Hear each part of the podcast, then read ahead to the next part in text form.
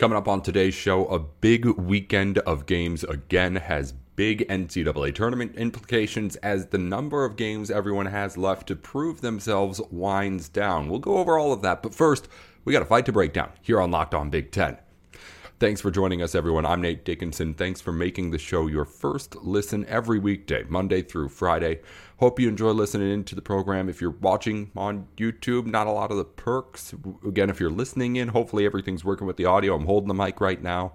Uh, I am on the road, as I mentioned, I would be at the end of last week. So hopefully, on tomorrow's episode, as long as everything's smooth at least, we'll be back to a normal setup and have everything squared away, ready to go. But if anything looks or sounds a little weird right now, it is because I'm with the mobile setup, and this is my first time really trying this. I tested everything out before, but it should be everything, uh, at least as far as like the audio and video of it, at least a little bit close to up to standard. We won't have the graphics with us just because I don't have the computer ready with me, but it will, again, be back to normal by tomorrow. Welcome again into the show. We got a whole lot to get into a big weekend of Big Ten basketball. But again, we're going to start off the top with the big altercation at the end of the Michigan Wisconsin game on Sunday night. Before we get to any of that, though, today's show is brought to you by Bet Online. Bet Online is where the sports happen. It's your place to go for all of your online sports betting needs. Again, Bet Online anything that you need for sports betting. We'll talk to you more about them in just a minute. All right, so let's get into what happened exactly at the end of the Michigan Wisconsin game last night because it was a very, very interesting end to this matchup. After everything was really all decided, Wisconsin had the game wrapped up. With less than 30 seconds left, the Badgers inbound and end up not being able to get the ball past half court and as a matter of fact, I don't even know if they got the ball inbounded and they were waiting for that. No, no, they did inbound because th- that matters for um, what I'm going to get to next. But anyway, they inbounded and then ended up calling timeout because there was some sort of trap situation. Something got tipped out of bounds. That's what it was. Yes, I can't even remember that anymore. But anyway, something got tipped out of bounds, and when that happens, Wisconsin kept the ball, but that 10 seconds that they have to get across half court doesn't reset. So Greg Gards ends up calling a time out there to reset that clock. That's what he's doing. Uh, Juwan Howard, the Michigan head coach, doesn't like this. He, he thinks there's 15 seconds left, and understandably, he's probably in his head being like, even if we get this turnover and we get a turnover 15 times in the next 15 seconds, we still won't have enough time to score 15 points, right? That was the margin at that point. It's going to be your game either way. We're all just trying to get out of here. How about we just go home? Greg Gard, I, don't know if I blame him for calling the timeout. Maybe it's just like you're in the game and you're thinking about it at the time, not really uh, understanding or considering that, you know, there's only 15 seconds left. Maybe just let this one go. If that's just the head coach in him, I understand. Uh, Juwan Howard took exception to it immediately. If you watch the replay, he looked over when it happened. But I will say that as the game ended, and as they started to go through the handshake line, I think that Howard was ready to let it go with only a kind of cold shoulder to Gard as they passed. Now, this is where things get a little bit interesting because Gard in the post game press conference, says he ends up stopping Juwan Howard to tell him and explain to him what I, I just explained to you the 10 seconds thing, uh, all that kind of stuff. Now, he ends up grabbing his arm in doing this. And I do honestly believe that while that's, uh, I mean, obviously a physical thing to do, grabbing someone's arm and stopping them, when it, it did look like Juwan Howard was just trying to get through it and get out of there. And maybe Gard should have picked up on that vibe as he was starting to go through that line. At the end of the day, it was Juwan Howard who was stopped by Gard. Sorry, the air conditioning just went on here in the hotel I'm staying at. But uh, Greg Gard stops Juwan Howard and is saying something to him. He says it was explaining that end of the play to him. It, it does look like maybe that's what's happening.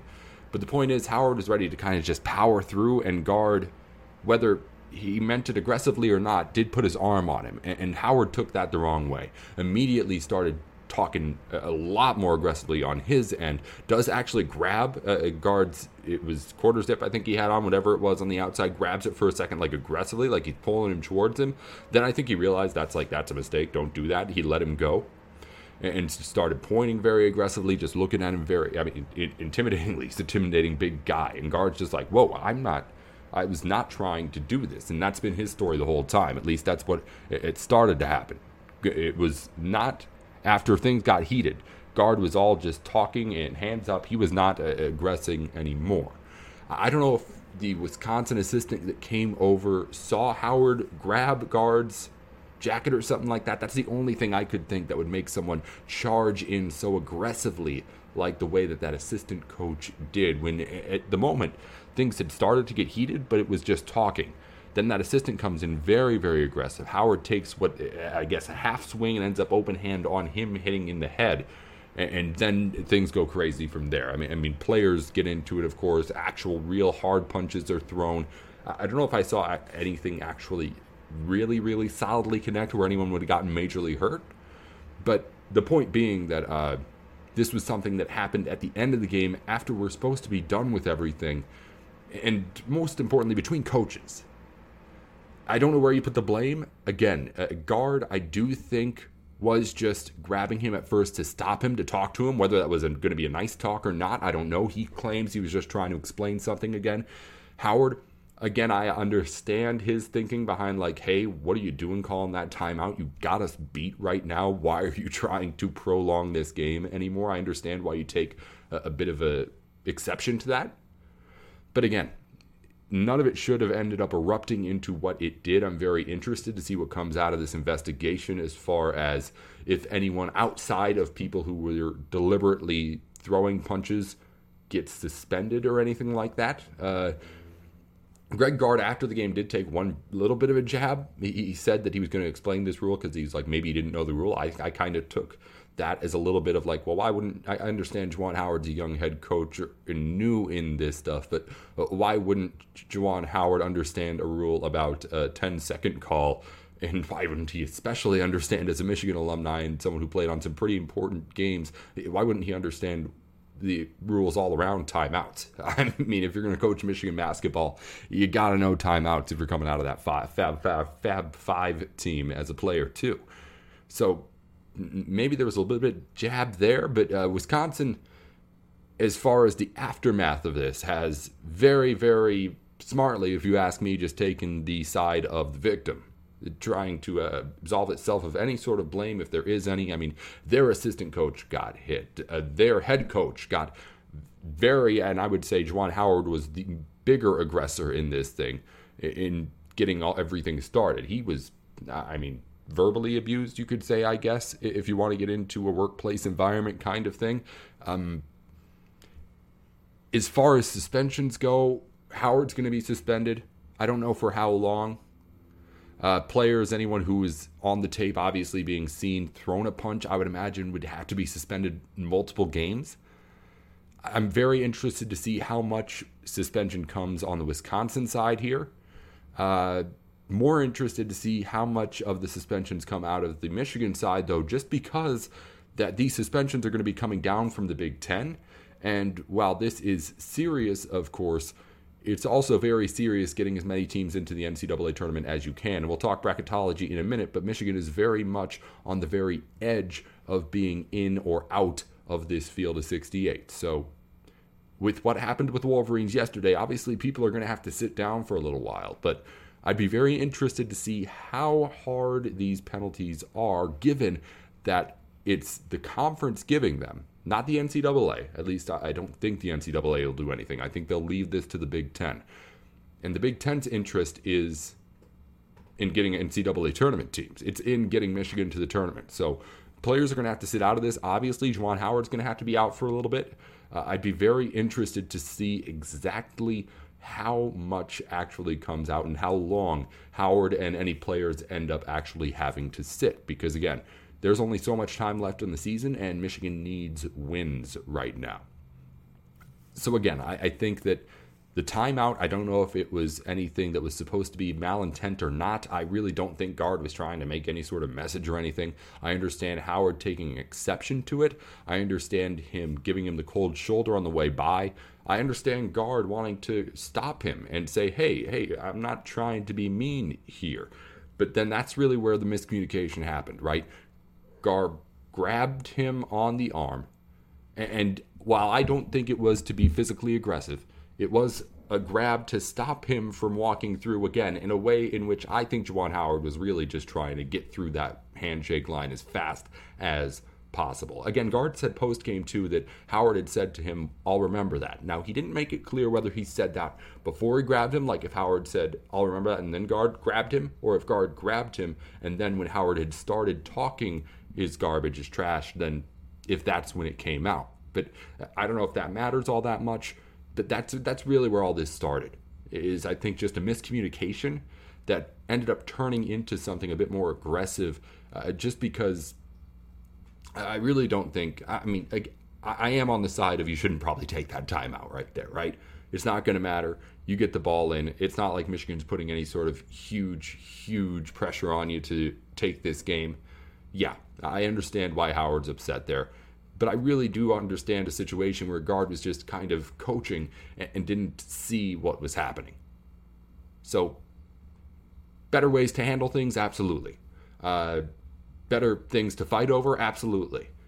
Uh, but as far as what actually happened, I'm very, very interested to see how big the suspensions are because I really, really kind of doubt it that it'll come up anything huge. Coming up, we're going to talk about uh, everything else that happened in the Big Ten over the weekend, of course, but that was just a really, really fun thing to kind of get into to start our week. Maybe not fun is the right word, but if you're a Big Ten basketball fan, you like it when people get rowdy. So that was always, always something we have to keep in our heads and at least mention. Coming up again, we got Big Ten stuff to get over. Joe Lunardi, of course, is updating us daily on his field of 68. And later on in the show, what is the one player I would like to have on my team if it was close at the end of the game to try and close things? I'll go over a couple of names in the Big Ten as we get down to the end of things in the regular season and when things matter most in those close game situations.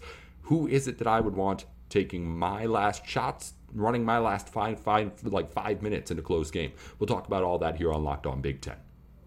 Well, football season may be over, but basketball's still in full swing. They're going at it on the ice. Baseball maybe coming back soon. Maybe we don't know. You can bet on, I'm sure, if it's coming back or not because they have lines, odds, and props for just about everything over at Bet Online. It's where the game starts. It's where your sports gambling experience turns into a positive because it's just an overall good time being there and it's not stressful trying to run through a whole bunch of numbers on a page. They've got a new website out with a great looking interface. So head on over to Bet Online and get your action started immediately. Again, they've got the lines, props, and odds on anything that you could want to put your money on. So go at least check them out and let them know we sent you, of course, over at Bet Online, where the game starts. Back here on Locked On Big Ten, let's get into the recap of what you may have missed over the weekend. Again, Nate Dickinson with you. And again, thanks for making Locked On Big Ten your first listen every weekday.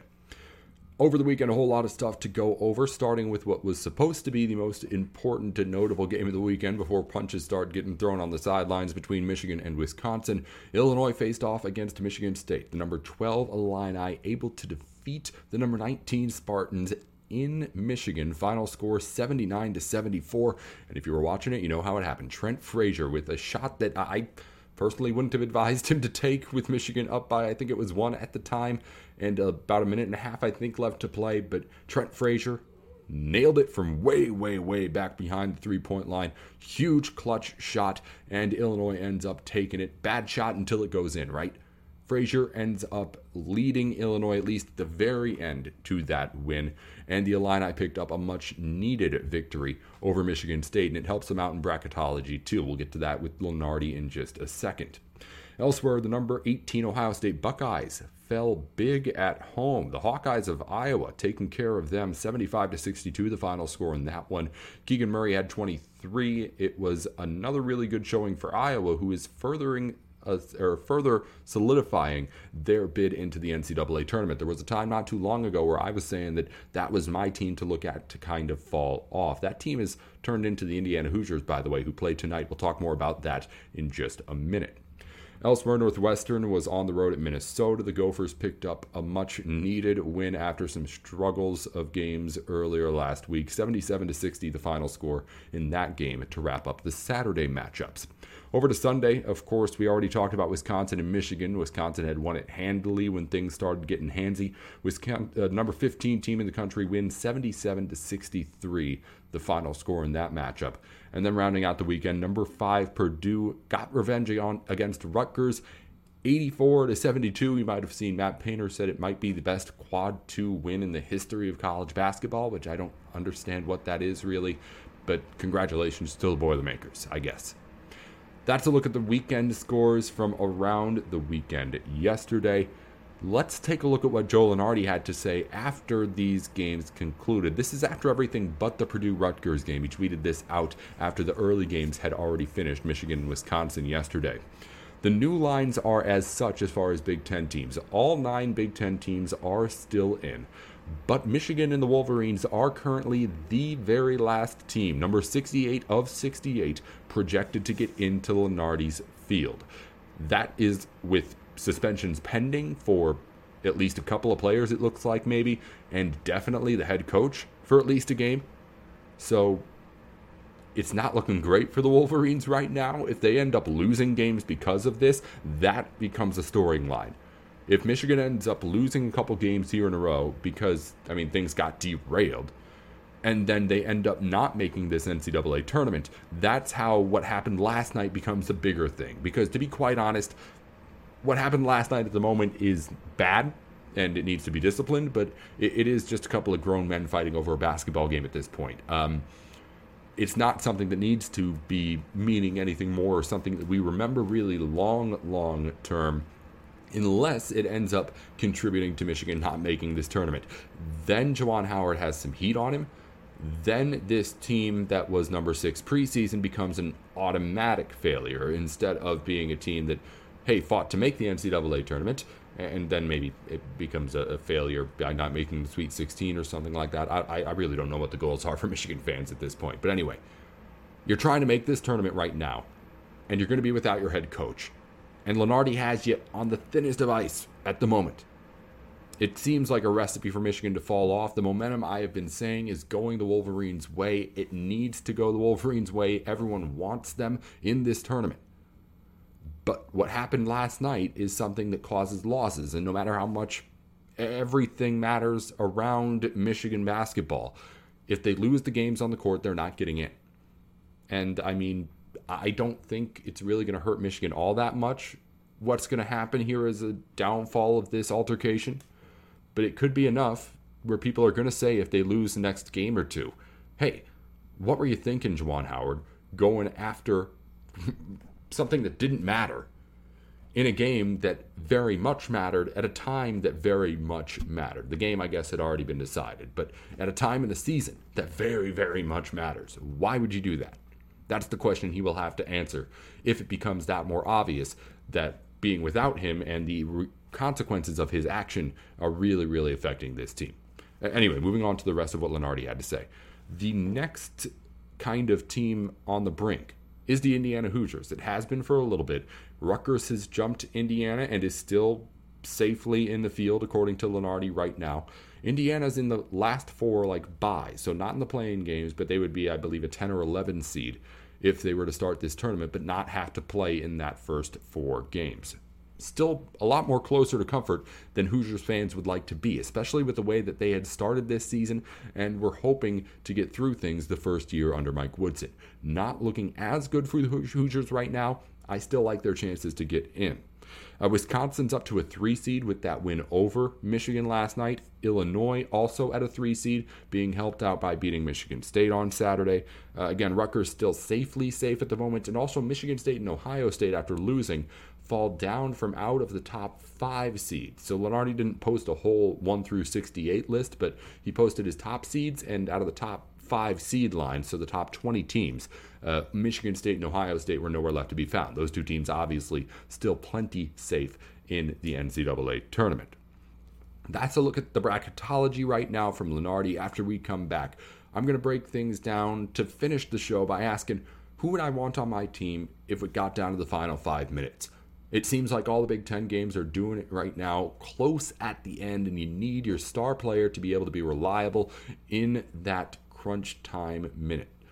who is it that I would want on my team to take those last few possessions and lead the way? I'll have three names for you when we come back here on Locked On Big Ten. Well, it's almost the end of February now, but your New Year's resolution could still somehow be hanging on there by a thread.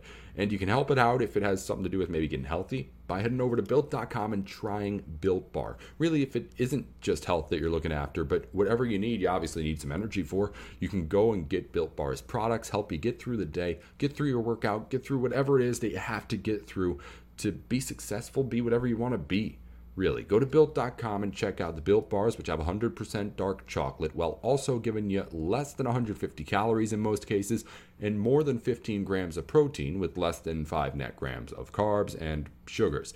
It's all the healthy stuff you want without any of that garbage. And when you open it up, you're going to be expecting some sort of nutritional granola crunchy bar, but no, it looks like a candy bar. It tastes like a candy bar. You're going to have to try this out to really, really know what I'm talking about. So head on over to built.com, use our promo code LOCKED15 to get 15% off your order. And of course, as always, let them know that we sent you here at Locked On. They're sending new flavors out all the time, so you're going to have to check again if you haven't as of late and see exactly what they've got made. It could be tailored right to you. Again, built.com, your place to go for all of your protein needs back in on Locked On Big Ten, just finishing up the show. Thought I'd had a little bit of fun here to end things as uh, I'm without guest. Jay Stevens will hopefully be in at some point this week, but again, I'm traveling here today. Maybe get him in tomorrow. Maybe have Isaiah Hole come in tomorrow after he wasn't able to get in last week. We'll, we'll talk about all sorts of stuff throughout the week here on Locked On Big Ten. But while I've got your attention here for a minute, I just wanted to go over just my top three players right now as to who I would have finishing a game. And I'm talking about not just taking the last shot, because honestly, the last shot we can talk about uh, being clutch. We can talk about just who creates the best shot for themselves in a one shot situation. But the last few minutes of a Big Ten basketball game, of an NCAA tournament game, are a lot different than that. You need more than just one shot. You need a kind of consistency that you're going to be able to have a guy that you can go to every single time. And if he's not giving himself a good shot, he's making sure that the team is not coming away empty handed or at least not going down without an efficient and quality fight, right? We're not talking about throwing up shots that happen to go in. We're talking about working a good offense. The guys who really, really know how to do it for themselves and know how to get their teams wins when it matters most, when it's close at the end of the game. Number one on my list right now has to be, and I've seen a lot of really good players here in the Big Ten. Nobody has pre- impressed me more on a day in and day out basis than Jaden Ivey of the Purdue Boilermakers. I mean, this guy just every single time I watch him is doing something different with his game that just makes you go, wow, that's impressive. The athleticism obviously is off the charts. I mean, you saw the huge dunk he had last night, of course, against Rutgers, but what he's able to do inside, outside, getting by players, moving around players, going over players, his ability to score is something that, in my opinion, is kind of unmatched in his creativity to create his own shot, to work off of other people, to make a shot for himself off the ball, to get other people a shot while he's getting all the attention on the ball.